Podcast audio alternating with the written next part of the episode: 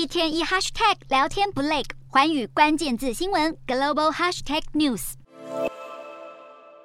中国对台军事恫吓从未停过，尤其在美国众议院议长裴洛西访台后，中国在台湾周边进行大规模的实弹军演，甚至试射飞弹，飞弹还数度掉入日本的经济海域。台海情势再度搬上全球地缘政治最危险的议题之一，台湾面临的安全风险让许多跨国企业感到担忧，尤其是仰赖半导体供应的科技公司。由于台湾是全球晶片的最大生产国，特别是先进高阶的晶片制造能力，许多半导体产厂商相当忧心，倘若台海爆发冲突，供应链将会有断链的危机。今天的国际新闻评论要来谈谈，美国作为全球半导体科技研发大国，台湾生产晶片的能力则牵动着全球供应链的稳定。为了因应可能的影响，美国的做法是什么？以及台湾面对中国威胁首当其冲，又该如何看待及因应呢？英国金融时报的调查显示，过去一年美国企业提交给证交会的报告中，将台湾列入风险的数量有增加的趋势。尤其是近期，中国有意将对台军事演练朝向常态化发展，甚至中国军机飞越台海中线的动作频频，就是要在区域内制造灰色地带效应。金融时报评估认为，美国企业对台湾风险的认知已达到十六年来的新高，指出如果中国对台湾进行军事攻击，将导致全球晶片供给失衡，包括智慧手机、电动汽车、新武器、医疗保健等生产势必遭到波及。此外，美国国商务部的一份研究中也提及，美国国内晶片库存出现变化，库存中位数从二零一九年的四十天快速减少到二零二一年的五天。这一来显示美国面临着随时都有晶片短缺的压力。另外，更凸显出美国国内科技产业高度依赖晶片进口的状况。拜登政府为了解决晶片库存锐减可能衍生的断链风险，以及这两年国内通膨压力攀升、制造业衰退及国内就业问题，今年八八月。签署实施晶片法案，主要目的便是要降缓晶片依赖的压力，以及提振国内生产力。此外，晶片供给不仅关系到半导体产业的发展，也不单只是经济市场的营运及获利问题，更涉及到国家安全的面向。除了攸关新武器的研发及生产之外，更会有技术外流所衍生出的安全疑虑。这解释了为何美国要透过晶片法案来确保晶片能自给自足，以及筹组晶片四方联盟 Chip Four。扩大尖端科技的保护范围，而这无非都是针对中国，避免中方利用市场红利来谋取生产技术，以及削弱中国在全球供应链的影响力。美国逐步强化对中科技战的宰制能力。针对半导体产业，美国使用了积极性的产业政策工具，同时也将整体高科技产业的供应稳定纳入安全政策之中。这从 Chip Four 的运作目标便可窥知。值得留意的是，半导体供应也成了台海和平稳定的一部分。今年。九月中下旬，拜登再度提及美军协防台湾的说法，国务院布林肯也对外强调了拜登的承诺。显然，确保台湾安全不仅仅是军事议题，也攸关着半导体产业的发展，而这完全出自于美国国家利益的判断。说白了，美国会极力保护台湾半导体发展，避免遭到中国的破坏。对台湾来说，半导体产业发展是国家竞争力的象征，尤其是台积电素有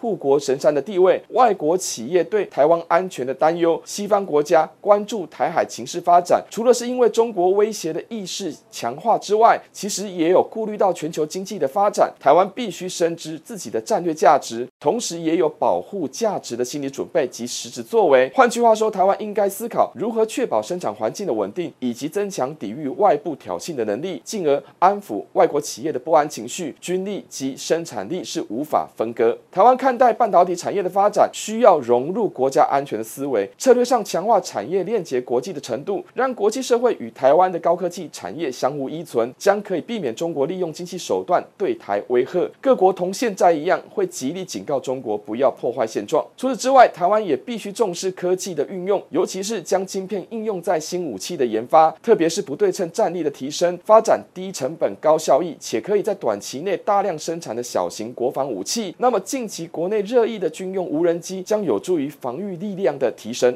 除此之外，台湾确保国家安全各种策略的发展，尤其是要让中国相信台湾所拥有的条件及能力，并且凝结成具韧性的社会意志，台湾半导体实力举足轻重，以及国内社会对国家竞争力及战力的信心，这都会成为吓阻中国不敢任意发动战争的要件，让中国深知对台军事攻击不仅会招来国际社会的制裁及挞伐，自身经济也将会面临毁灭性的代价。同时，台湾也具有不对称的抵御能力，让中国不敢轻举妄动，将有助于缓解国际社会对台湾半导体产业的担忧。洞悉全球走向，掌握世界脉动，无所不谈，深入分析。我是何荣。环宇全世界全新升级二点零版，锁定每周三、周六晚间九点，环宇新闻 MOD 五零一中加八五凯播二二二以及 YouTube 频道同步首播，晚间十点完整版就在环宇全世界 YouTube 频道。